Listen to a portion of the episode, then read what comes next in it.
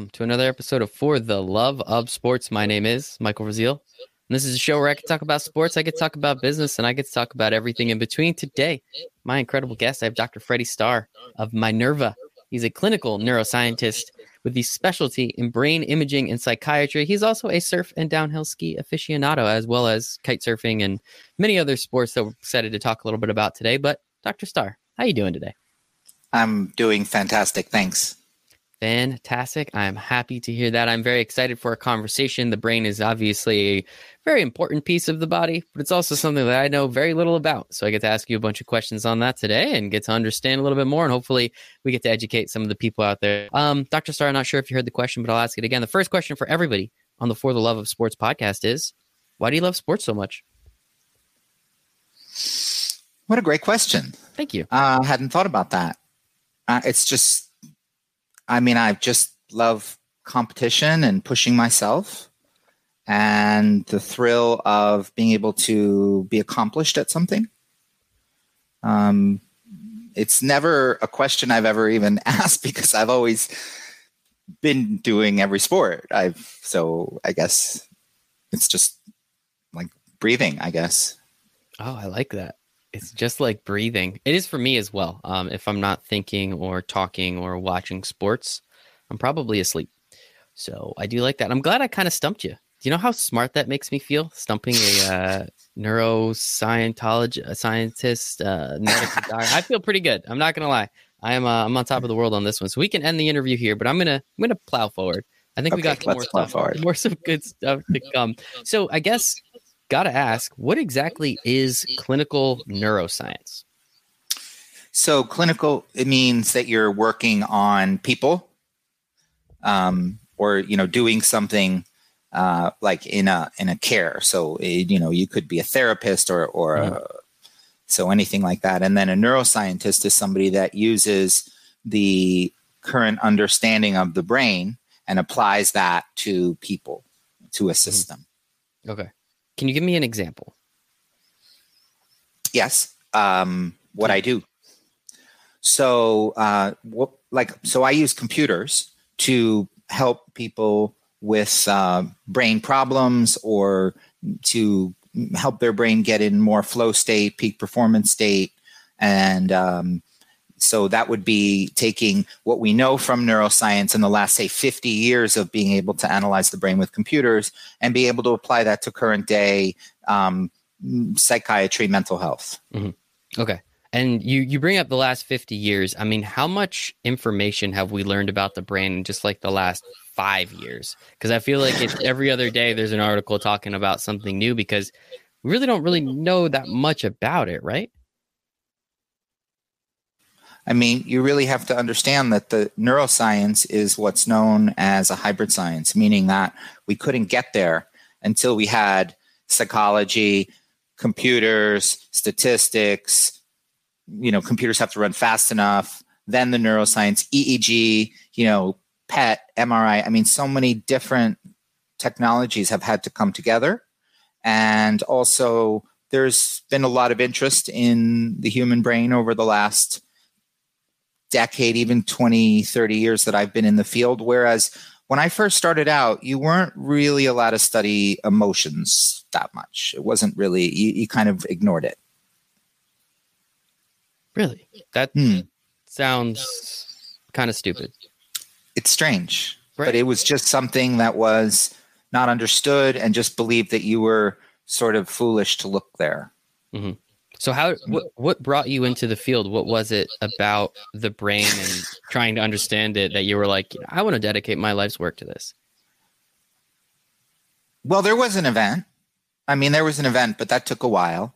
Uh, you know, I didn't quite exactly know when I went to medical school what I was going to do, but I had, you know, really I needed a job as an undergrad in work study, and I found an interesting science project connecting computers to brains um, you know, back, this was 90, 80, 89. And then I just sort of stayed in the neuroscience track mm-hmm. um, because it was interesting to me. And I saw it as being the future um, of science and the frontier of, um, you know, psychiatry. So then but when I was in medical school, I, I had a patient. I was I was actually gravitating towards surgery. I was thinking about being an uh, orthopedic surgeon. Uh, and I was in my orthopedic, my ortho uh, rotation, and I had a man who had a motorcycle accident throw bedpans at me every day. And I was able to sort of talk to him and get him to cooperate and everything like that. And I felt like the team didn't understand that he had a traumatic brain injury.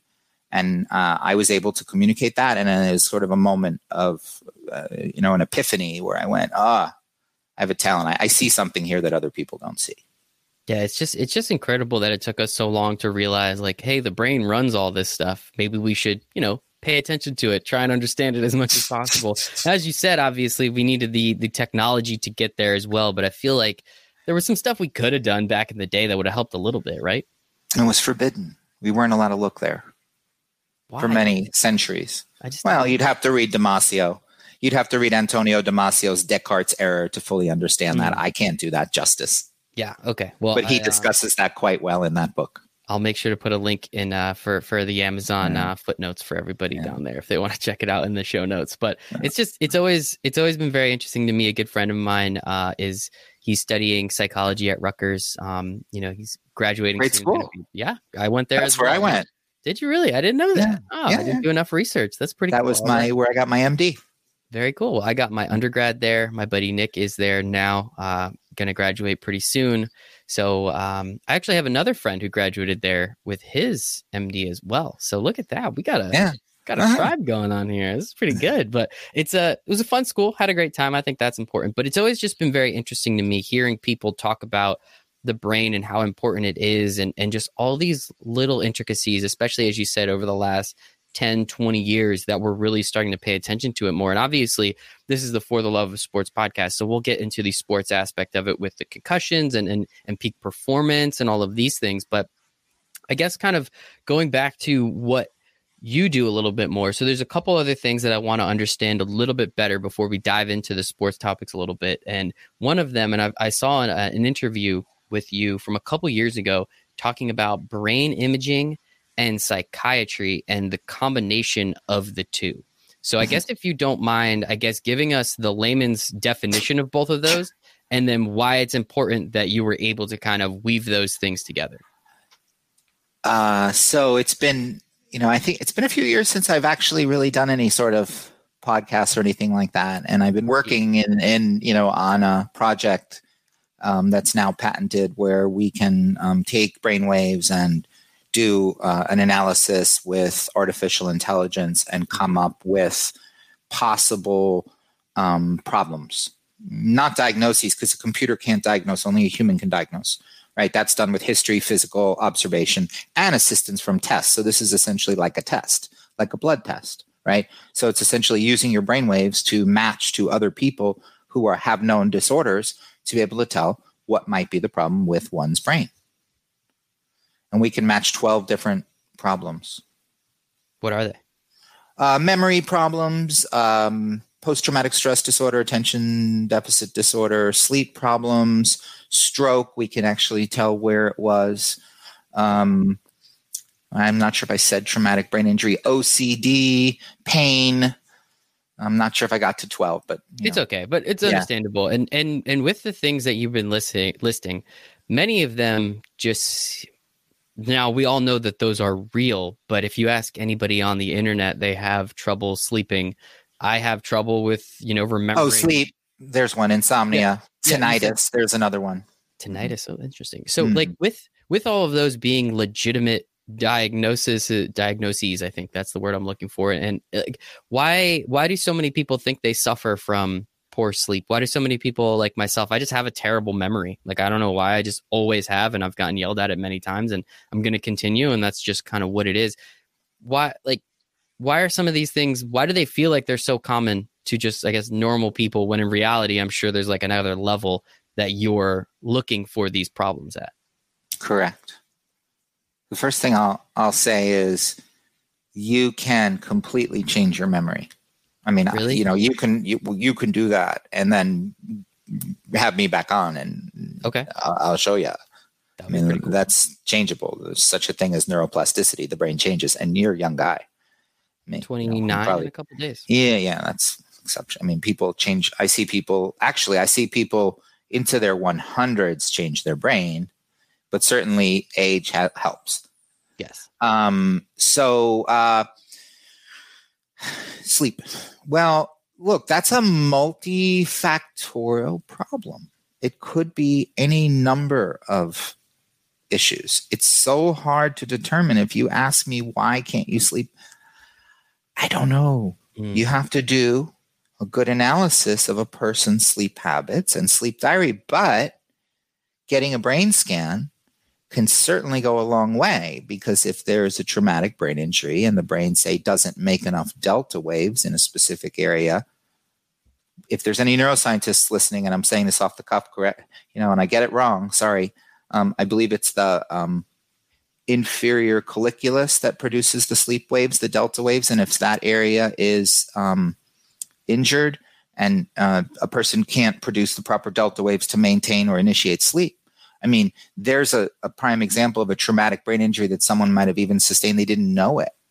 You know, if you if you ever, you know, and I have. I mean, I used to play some soccer, and I've definitely used my head on the ball. I mean, now studies show that even doing that one time can cause a traumatic brain injury. I mean, it's traveling 70 miles an hour. There was not a physicist and a neuroscientist doing the, you know, anthropom- um, anthropomorphic studies of you know what the tolerances of the human skull are and uh, soccer ball momentum traveling through the air. It wasn't done. Until It now. was hey, hit the ball with your head, Mhm.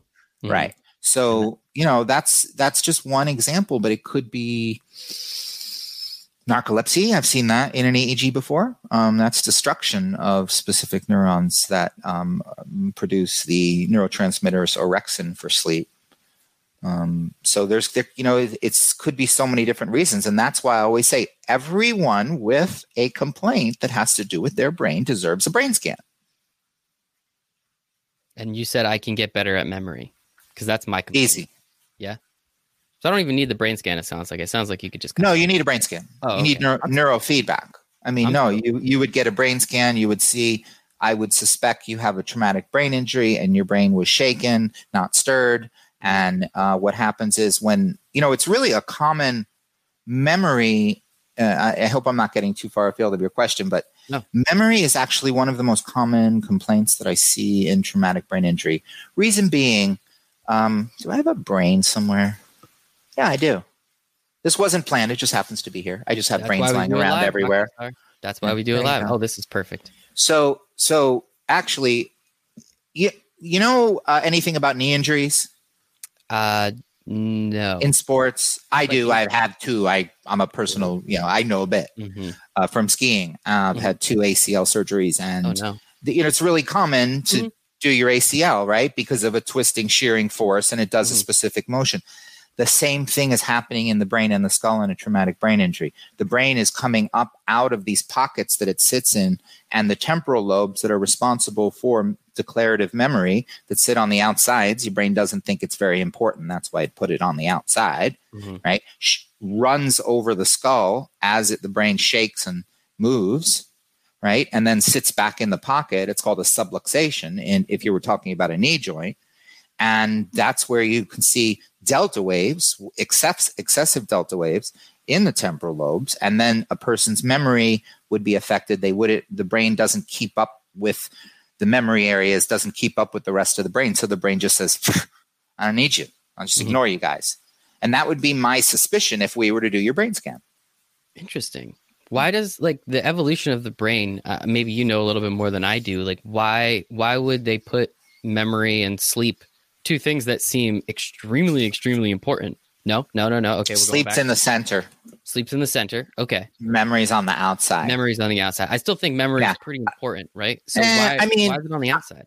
well, I said declarative memory. I mean, remembering Okay. words and numbers. Like, it's not that important to remember the name of a pair of scissors or sunglasses. You just need to know to take them and put them on your head, right? Mhm, I mhm. mean, you know what I mean? It's not like you said yourself. It's just you can say what do you call, or if you were speaking Spanish, you'd say baina. Um, you know, the kind in Hawaiian doesn't matter. Everybody's got a word for it. Mhm. So uh, but no, sleep is central. Socialization is central. That's in the medial corridor. Mhm. But you know, things like uh, right, you know, motor, riding a bicycle, all these other, you know, kind of fun things that humans do are are Mhm. more on the outside. Emotional memory is towards the center. So that's something we need some pretty good. yeah so you you can if if it's if if you were threatened by something that you remembered being threatened by before you would not forget Mm, right that's a different kind of memory that's a sense memory mm. Love it. or kinesthetic memory you can learn sports you can learn movements right that's kinesthetic so there's different many many different channels to memory Mhm. Damn, that's really interesting. I'm loving this already. What is? Oh wait, I don't think we actually even. I don't think we figured out uh, the psychiatry part of it. well I don't think Yeah, we made it that far into the question. I think we I- don't- about the brain. i stopped calling myself that a few years ago oh, okay. Well, many years ago. I mean, I do, I do just because people understand it, but Mhm. I refer to myself as a neuropractor. A neuropractor is a, um, an individual that works on the central nervous system using computer methods. So that's really essentially what I do. Like a chiropractor. Very similar, but we don't on the spine. So. I would say chiro is used still Mhm. one of the branches that's working on the central nervous system, similar to neuropractic. It's just that we're on the brain and they're on the spinal cord. Super interesting. And then the Mhm. last one before we dive into the sports aspect a little bit more. What is neurofeedback training? Neurofeedback training is ha- it has many names. The formal name is EEG or electroencephalogram, which are the brain waves, Mhm. operant conditioning. Mm. Okay. It's a learning technique by which the brain can be taught something new through the electrical waves rather than through doing something. Not quite like in the Matrix when you know Neo, like Yeah. Trinity's like, I need the helicopter. You know, Mhm, not mhm. quite, but maybe in a hundred years. That's pretty cool. I mean, we have what Elon Musk is doing his Neuralink uh, thing now. Are you going to be able to? Is that is when we can get the helicopter? Well, I, you know, Ah. it's going to be on Mars, so it doesn't Okay, matter anyway. Gonna- I'm not- yeah, yeah, we won't be privy to us. Earthlings won't be privy to it. I'm not. I'm not going. Doesn't sound like. Yeah, going. let's not go there. I'm not gonna go there. Um, Uh, I so think it's amazing technology, incredible. Yeah, it but it's you know not neurofeedback. That's what I have Not. to say. All right. Yeah, well, and let let me specify that. You know, this is something that is a new emergent technology, and I like it because it's bringing a lot of attention to what we do. But what we do is external. We don't. We're not going internal. We're not putting anything into the skull, any energy or anything. It's feedback. In other words, the the computer, the cap that people wear on their head. And I think I have one hanging here because I use them a lot. Oh, you can't see it in the frame. I see. Yeah. Other way. Keep going. That There guy. you go. Yeah, that cap right there. Very cool. this guy. So you wear that cap and it reads your brain waves, and um, the computer is monitoring them on a millisecond to millisecond basis. And by giving the person feedback through sound or some movie or some flashing on the screen, the brain waves are being changed or shaped subconsciously to work in a more optimal fashion, work better. Mm-hmm. And this is more to fix or correct or make somebody better at something. All of the above. Okay. So these these powers seem like they can be used for good and for evil, though. Yeah. That's true with everything. I think dual use technology, the internet, The internet. you know, is an example. Cars, Mhm. it's another example. Everything has dual use. Yeah. Um, you know, I think that right now the field is so in in its infancy that people really are just trying to use this for you know helping people. I like that. Let's try and keep it like that for as long as possible, Doctor Starr, and we're going to lean on you for that. So I guess how how does showing this movie or playing this sound how does this change, correct, or improve upon something specific? And and how do you know what exactly you're trying to hit on? It sounds like this is like very, very, very high level stuff. Yeah, that's you know that's a lot in the in knowing how to do it that's why you want to go to somebody like myself who's done this for 20 years mm-hmm. straight um, because yeah um, you have to really know the the pathways in the brain and where you're going and what you're trying to do mm-hmm. uh, so what might work for one person might have an opposite effect on another person oh goodness so is this a lot of like trial? Like I feel like trial and error is probably not the best thing to do with the brain. So like how how do you figure out which path to take for that specific person? Well, that's one reason we use the artificial intelligence because I have an outcome mm-hmm. of twenty thousand people measuring their outcome over you know quite a few years, and also um, you look at you know the brain waves of the individual, mm-hmm. and then somebody like me or an expert, you know, uh, somebody on the same level as me would determine what's out of balance. It's really something you can see. Mm-hmm.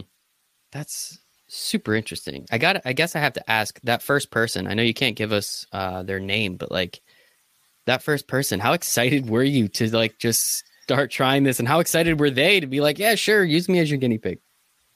Well, I was the first person. Oh, you did it. You could do this to yourself. I did it on myself. That was oh I was the first person. Yeah, that's pretty cool. Okay. Uh, that was correct? in. Uh, I had ADD. Okay. Yeah, my whole life. Um, when I was young, I was diagnosed with that. I was like, you know, one of the early kids to mm-hmm. get that. Um, and uh, so I decided that I was going to correct my ADD. If this worked, then it would work. So I documented it fairly well with the proper testing and the EEG and everything, and I did it. And I my testing, what's called a continuous performance test, which is a test of attention that it's not answering questions, it's how you perform. Mm-hmm. My score jumped, I think, 40 points or something, which was like four standard deviations. And I showed my friend who was also a psychiatrist at the time. And I was more traditional psychiatrist at the time as well. And uh, he just thought I was crazy, ignored it, and I knew my I, at that point it, I felt like the field wasn't ready for it. Uh, but then um, my second patient was my daughter, who passed away in 2008 from epilepsy. Um, while she was doing this, I mean, nothing would have saved her life ultimately, but you know, while she was doing this, it helped. And then my third patient was a very sick child who was adopted from Russia. He was on five very strong psych meds. He was in his he was about seven years old. He wasn't able to be in school. And that particular case, he stopped his medicine and was mainstreamed in school. I still get follow up notes from time to time from the parents too. And that was about 15 years ago. My goodness. Yeah.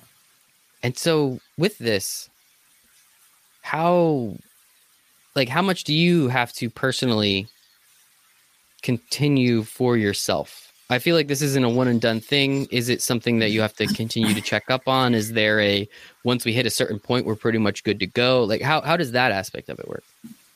You know, that's stuff I've worked out over many years in my own practice of this. Um, so I have found that people, um, and it's just started to rain here. Are you getting feedback? Can you hear the rain at all?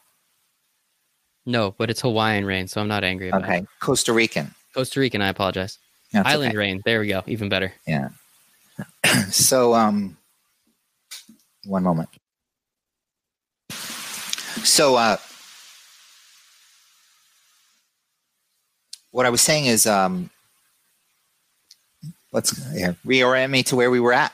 Oh, uh, we were talking yeah. about how, like, how much is there a, follow up needed to continue ah, thank you. Yeah, to get better, or or something of those that, that Yeah, generally, average people need about forty hours of treatment, twenty to forty hours of treatment. I mean, generally, that is what people are happy and they feel satisfied with, where they have significant, say, sleep uh, improvement or significant memory improvement, right? But everybody's different and I don't know where they're going to end up. So some people want to go and do peak performance training. They want to get smarter. They want to do, you know, feel like they want to improve their attention. So you can keep going with this. It can be excessive, I think. But definitely there is kind of there's that threshold and once it sounds like once you cross that threshold, you're significantly better off. So that sounds fun. Maybe I'm gonna come to Costa Rica. We can we can use. I'll be the Matrix. How's that sound? You can make me Neo. I think that would be kind of cool. Well, we do it remotely. Oh, even better. I'm a big Keanu Reeves fan. Yeah, we we do this through the internet. Gotta love the internet. As you said, for powers, good and bad. We've been on before, so we know the bad. Um, we know the good as well. So, with that, uh, I'm very grateful and thank you again for answering some of my what may have been um, very rudimentary questions, but it's all very, very interesting to me. So, I appreciate you answering them. And I guess kind of shifting the conversation a little bit into the athlete space now. As you said, the brain has been getting uh, for better or for worse, a lot more attention, um, especially in sports the last 5, 10, 15, 20 years, considerably with peak performance and, and, kind of making sure that we're, you know, mind, body, soul, emotions are all connected. I think that part's very important. But then also the negative, which is concussions. Um, so I will let you have dealer's choice. Which one would you rather talk about first? Peak performance peak performance we'll start with the positives i like that so with peak performance how how have you seen you know you were talking about it how you can help improve people in general but specifically on the athlete front understanding that peak performance for a major league baseball player trying to hit a 99 mile an hour fastball painted on the black is a little different than you or I just trying to, you know, me getting better at talking into a microphone or, or you, you know, kind of having fun surfing such things. So, how when you work with or or speak with athletes, how do you explain to them? You know, they they know their bodies best, right? But I feel like they don't really know their brains that well. And as you said before, emotions tie very very deeply into what you need to do and, and how you need to do it. How do you speak to athletes on this front to help them understand how you can help get them to that peak performance on a more um, regular basis? So the brain is what's controlling everything in the body. I mean, the mm-hmm. brain is not just where you think or where you remember things, it's also taking all of the sense information up and sending all of the information down, right? It's also the master gland of the body. People neglect that fact. So, really, the brain is the timekeeper of the body. And to have your body enter into that flow state at will and to be able to maximize all of, say, the firing in the sensory motor cortex for your legs and being able to actually link those two things in the performance of the sport can greatly maximize performance. I see everyone from um, equestrians, golfers, football players, tennis players, surfers, obviously watermen, um, yeah, I mean the gambit. Um, and for peak performance, I mean it, it it's really coming down to flow mm-hmm. because they're performers already, right? And their bodies are already presumably in top performance. So all you're doing is assisting in timing. Uh, the way I see the brain, actually, and this is my own personal view of what the brain is after looking at it for 30 years of my life. It's a clock. That's it. It's just, keeping time. Just keeping time, ticking away. It's keeping time between the external environment and the internal environment, trying to balance those two things as best it can with what it has. Mm-hmm. So, right now, I can sit here and feel very relaxed and speak to you and be uh, attentive because my brain is allowing me to be relaxed and balanced in the space. But if I were someone who were suffering from post traumatic stress disorder or something, maybe I would be hyper alert or hyper vigilant, and my body wouldn't be able to be in the time space, even though there's no threat. Mm-hmm. Right. And so it's the same with athletic performance, but the time space is getting into that particular performance zone at that particular time. Mm-hmm. And I will say that many people, athletes included, approach us for peak performance, and that's not exactly what they need. Like, turns out they need better sleep. Better, great example. Mm-hmm. Great example. They or they have anger problems, mm. and they have a traumatic brain injury, or there's some substance use issue, or mm. there's there's often other things that people first come in and peak performance to me says, eh, okay, let's see where that performance is before we get to peak. Mm-hmm.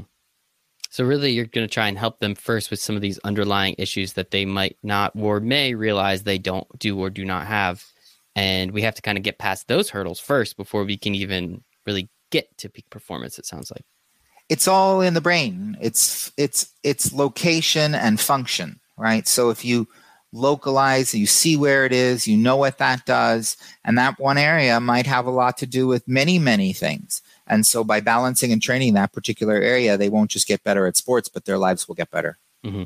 And that usually then kind of has a hamster wheel effect of if their lives are getting better, their sports will then continue to get better as well. Less stress, less adrenaline, right? Kind of something along those lines. Well, I mean, I have a very high peak performer person right now. I have a few one one in particular training with us right now who uh, said to me finally, you know what?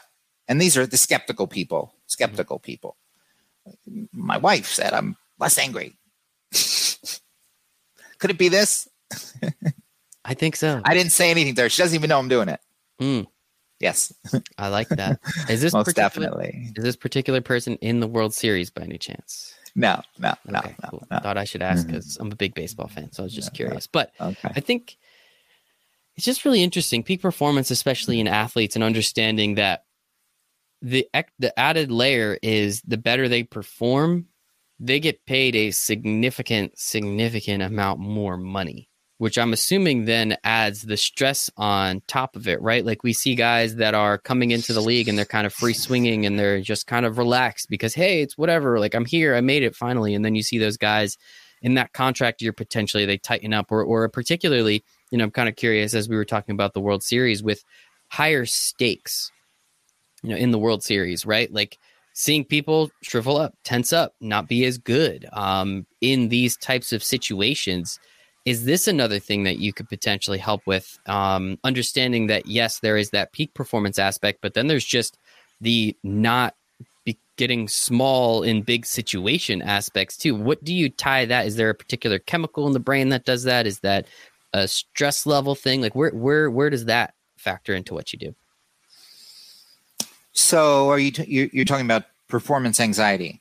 Yeah like in the biggest situations you kind of yeah.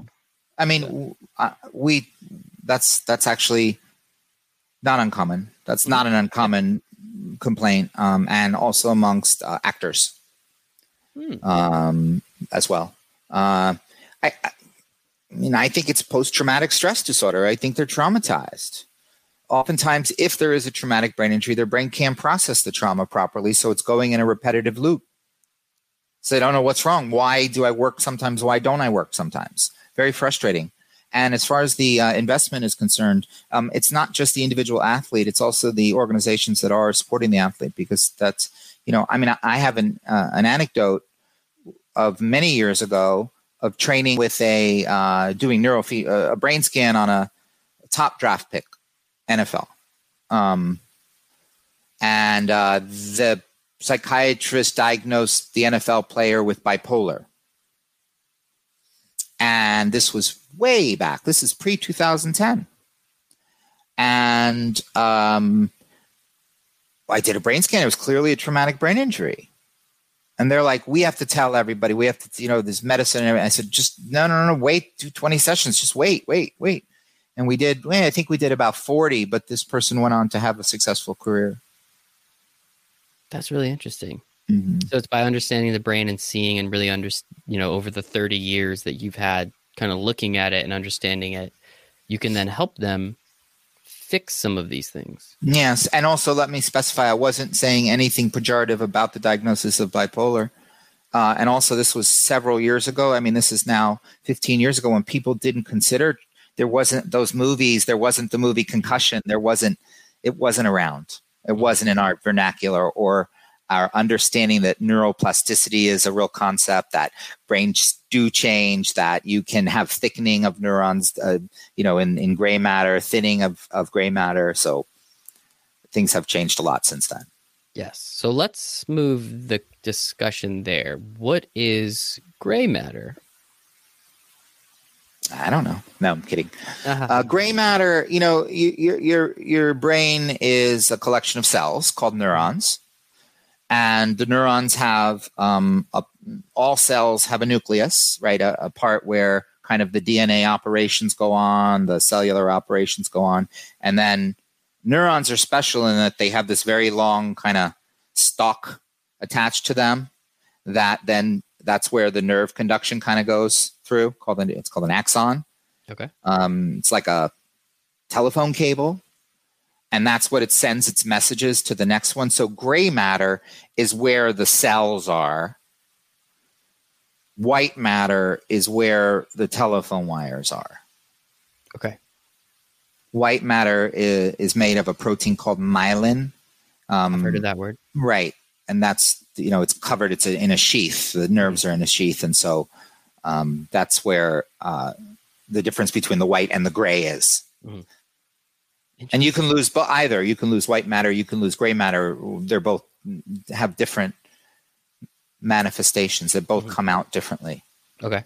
And so when somebody gets a concussion, so you were explaining it before, it was the subluxation. So it's coming out, it's moving, it's kind of hitting against the the, the skull um, and ruining our memory. Even though I like my memory, we're uh, we're ruining it a little bit. What um so I guess like function wise, obviously we've seen how concussions affect certain people in different ways. We've seen some people, you know, specifically with the NFL, we've seen, you know, offensive and defensive linemen, they kind of just they never get those bad concussions, but if they're just ramming their heads against each other for, you know, 60 to 70 plays a game, it's it's going to do some damage. And then there's those obvious ones where you see somebody come over the middle, you see them go completely limp midair and then kind of like shock themselves back back uh, awake. Like what exactly is happening in both of those situations? Let's start with the the big devastating ones a little bit more, like kind of where somebody goes unconscious for that split second. What is Hmm. that doing to the brain? Well, I mean, therein, therein, you're asking of a question that I ponder. Hmm. Let's ponder Yeah. it together. Yeah, I don't know. I don't know where you go. I don't know what happens. And I've asked some pretty smart people the same question. And when they go, I never really thought about that. Like, are you, you yeah, okay, I know what everybody can tell me, you know, I, massive depolarization, da da da. I understand. But it really get, brings up questions about what the brain really is and some of the people studying the underlying function of um, the human brain, like um, there's a Dr. Hameroff who talks about specific vibrations in microtubules that you know may allow us to have a trans a transmission receiving basis of the brain. So there's a lot of underpinnings of the brain that I'm not going to pretend I understand because I don't. I don't know where consciousness is coming from. But when the brain is hit mechanically, you can more or less tell what the behavioral consequences are going to be. So, in other words, if you, if I look at tracings going across the screen, right? Mhm. I'm a little like, um, you know, like oh, you know, you just see the I see the woman in the red dress, kind of, you know. I can go like, oh, did you get hit here? Right, because I can I can see what that tracing looks like. Now I have to put it through a computer to really see it in three dimensions and fully see it. Mhm. But I've looked at enough to be able to actually see the raw tracing. So if a person is hit, you know, uh, let's say, let's give them a, let's give them a, a right. Oh, I think I'm mirror. I have mirror camera. So, but this is my Yeah. right side. Yeah, this is my But let's give it okay. Let's give them a right frontal. So let's say they hit their right front, and so that area goes into like um delta waves, goes into slow waves. Doesn't die. It's not necrotic. It's still there, right? You don't have to get it taken out of your head. It's not dead tissue. It's just shocked. Mhm. So that tissue s- sort of goes to sleep or goes into a dreamlight state. The brain doesn't like that because it's a clock. And if the timing and all the systems don't work properly, it goes, I'm not going to use you. I don't need you. Well, let's say this area is for keeping your self control. So I had a client who kept getting himself into trouble because he couldn't keep his mouth shut in front of women. Because he had some frontal release, it's called. I believe it's called that. And so uh, you can have visual problems if you get struck in the back. Right. So I just described a very common injury pattern, which is a coup contre coup, where it hits on the coup, right? It hits one side. Mm-hmm. All of the fluid that the brain is encased in sloshes around like a wave, pushes the brain to the opposite side, and smashes it against the skull where there's no fluid on that side now. Mm-hmm. And at the same time, it comes out in subluxes, right? So it, the temporal lobes go and then it shears and it moves like this on the on the stalk because it's on a little stalk in a bunch of fluid mm-hmm. and so all the little tissue like connections the gap junctions these very very delicate connections get sheared and you could have a visual deficit on this side it's very common you know if you have that mechanism of injury this side because this controls vision you would have social issues because the area in the front social attention social processing on the right was hit and you might have memory problems because the temporal lobes went like this. Mm-hmm. And you can see it on a QEEG, and it's fairly consistent pattern. That person would also have trouble sleeping, and they might not even know they got hit in the head. They might not even remember. They might not know what the problem is, and their main complaint is sleep. And that's where you come in. Yeah. That's incredible. And concussions are so very confusing. And it's just like, so, like, what I did want to say something before it does yeah. slip my mind. A distinction. Mm-hmm. Uh, a lot of people are making are conflating, which means they're putting together the idea of chronic traumatic encephalopathy and traumatic brain injury. These are two very different things. Okay. Chronic traumatic encephalopathy is a long-term condition that happens after multiple multiple injuries in which there are calcifications and long-term changes in the brain and really should be di- you know it's diagnosed by autopsy Mm-hmm. Oh gosh, that's thing. Yeah. I mean, that was the study that was done with the NFL players. There were 110 of them that showed to have, I believe it's like 109 or something. Yeah, like it was something like that. Or 19. Yeah, it was like 99%. Um, so, but a traumatic brain injury is different. That's mm-hmm. not where you have this long term, permanent, potentially permanent damage to your brain. Okay. So I was going to ask about CTE mm-hmm. next. Mm-hmm. So, like, where, so you can, let's let's connect some of these dots. You can get a concussions and and kind of having that repeated hitting your head over and over and over again. That's where you're going to most likely get the CTE. It's not directly from these gigantic concussions. That's yeah. more the trauma. Yes, and again, CTE is not my specific sub area of expertise, but I guess I know a little bit more than about a little more than, than me. Yeah, a little more than general. Me. But so I'll just you know preface it with that. Uh, you know, I, I, from what I understand in the literature, there is a um, connection between specific genes that people might have mm-hmm. and the development of CTE. There's also might be some specific immune reactions that are triggered in, in, in, in regards to CTE. So it's a very complex process. Yeah. It's a complex process. And, and we're just starting to really fully grasp that. Mm-hmm. Right. Uh, I think that maybe there is a spectrum or a continuum of traumatic brain injury, mild concussion to CTE, mm-hmm. right? Uh, just like there is a continuum in Alzheimer's from mild to severe. Now, can neurofeedback help people who have C- who suspect you know CTE or severe concussions? Yeah, mm-hmm. they, they can gain some function, but again, you can't instill false hope. You know, you have to always give a good understanding of what the mm-hmm. expectations are. Mm-hmm. And that, that was going to be my next question, understanding like where, where do you come in in this process? Obviously the sooner the better, it sounds like, I mean, just like a normal person could utilize, you know, your skills and, and your, your, um, your, your work, your, your life's work, but with somebody, you know, again, such as some of these athletes that are coming in and, and you, you know, you're speaking with, with how as you were talking about before the, the the part of the brain doesn't die. It just kind of goes to sleep a little bit and the brain doesn't want to use it. How do you then help the brain turn that part back on to get them to come back to where you know they were before which is your brain is working kind of the way it was intended to work? Well so with neurofeedback mm-hmm. In the in the in the example I gave us before, let's yep. say in and let's just talk about that frontal area where there's delta waves. The brain is making too much delta. It's not making enough of the other brain waves to be awake, alpha and beta. So you could j- just simply put one sensor, just one com- one EEG reader reading sensor right here, and connect that to a computer and instruct the computer to play a sound in the person's ears every time the delta went a little down and the alpha and beta went a little up. Because understand neurofeedback is riding waves. I don't just surf brainwave. I don't just surf ocean mm-hmm. waves. I surf brain waves.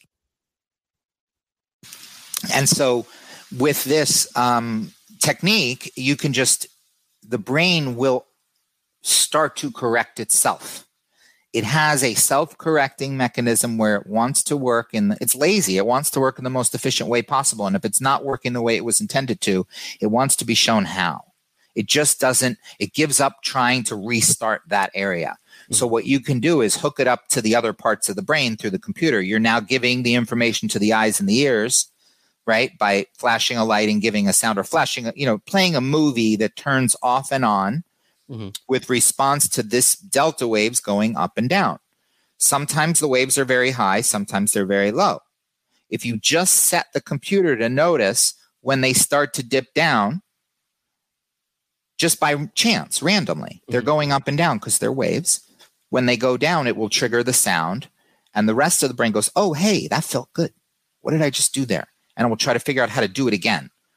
And so it'll, tr- and then delta will go down again. So it's like, um, are you, have you ever heard of a Skinner box? No.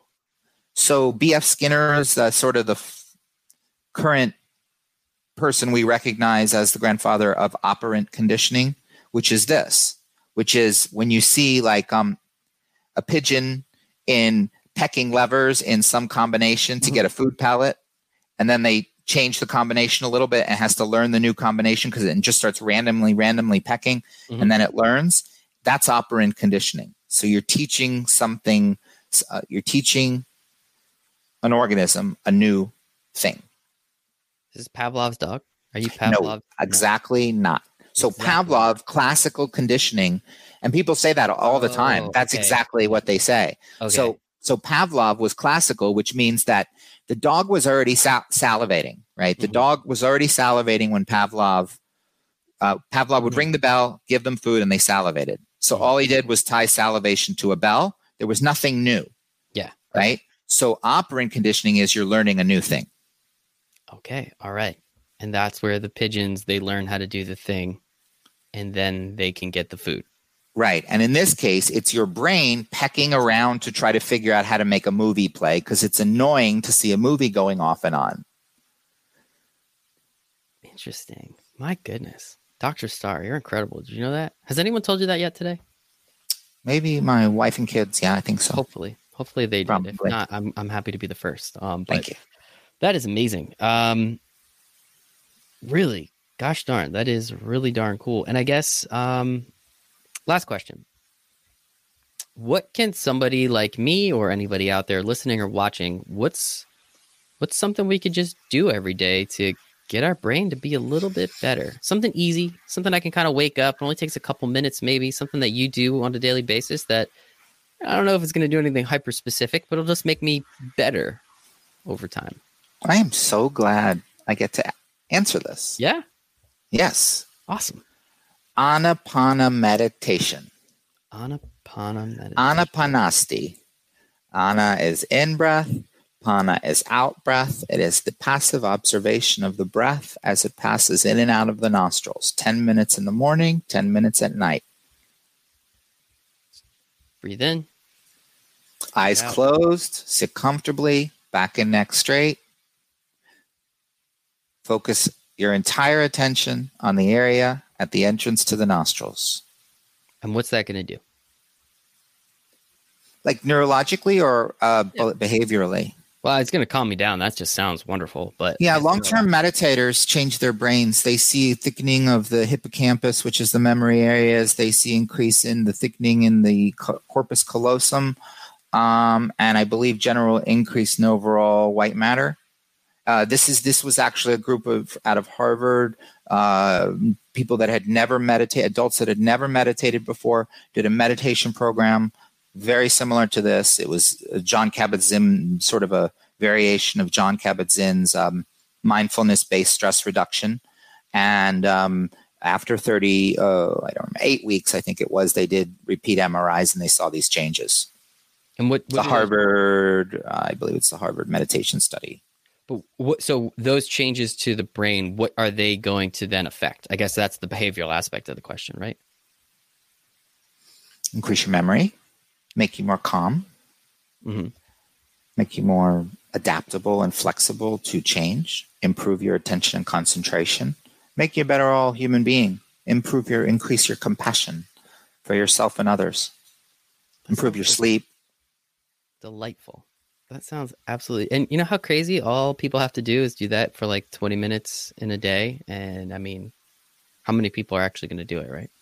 Well, I think that there's a big rumor, um, and I think that about meditation and the way it's been taught. At least it was to me when I started doing it in my 20s, and I, I you know, I don't know why, but it seems to be like about relaxing, and it's not about relaxing. It's about sitting with what is, whether it be relaxed or not relaxed, and being mm-hmm. okay with that, but focusing on your breath the entire time as the as they say in Pali, you know, it's anicca, it's change, it's being okay with everything that arises and passes. That sounds wonderful. I can't wait. I do it every night. I do that every night, but it sounds Good. like I should do that every morning and every night. Yeah, every morning, every night, at least ten minutes. At least ten minutes. And what's mm-hmm. that going to do to my brain waves? When you're doing it, it puts your brain in actually a really interesting pattern. I've done a lot of, I've done some of my own studies independently on different meditators. Um, and um, you know, different meditation techniques have different patterns on the brain. Whether you meditate with your eyes open, eyes closed, whether you do transcendental meditation, whether you do vipassana meditation, um, and you know, in particular, the meditation I'm talking about is the kindergarten. They call it the kindergarten of vipassana. It's the basic technique before you learn vipassana meditation, and um, that um, it does it's actually interesting it you, you see your brain slowing down speeding up at the same time it's kind of like a dream-like awareness. That sounds like fun. See a lot of activity in an area called the default mode network um, which is kind of really in the vernacular i think right now. A lot of people like to talk about the dmn i love it. Well i can't wait I guess I have to start tomorrow because it's already past the morning today, but I'll still get mine in tonight too. So I'll let you know how it goes. How's that sound? Okay. Yes. Perfect. Dr. Starr, where can everyone find you on the internet in case they want to ask you questions or start utilizing some of these services that you have? So we're at myneurva.com, which is spelled M Y N E U R V A. It's like Minerva, but it's MyNeurva. Mm-hmm. And, uh, or um, they can email us at uh, contact at myneurva.com. Again, that's M Y N E U R V A. I will make sure that all is in the show notes for anybody that's interested. Can click a button, shoot Dr. Starr an email. But Dr. Starr, this has been absolutely fantastic. Thank you for answering all my questions. Uh, I really appreciate it. And tying it back to sports and athletics, I think that's obviously part of the show. But I was going to ask you questions no matter what, whether sports were tied in at all. So really do appreciate your time today. Thanks very much. I appreciate it too. I had a lot of fun. Perfect. Thanks, everybody.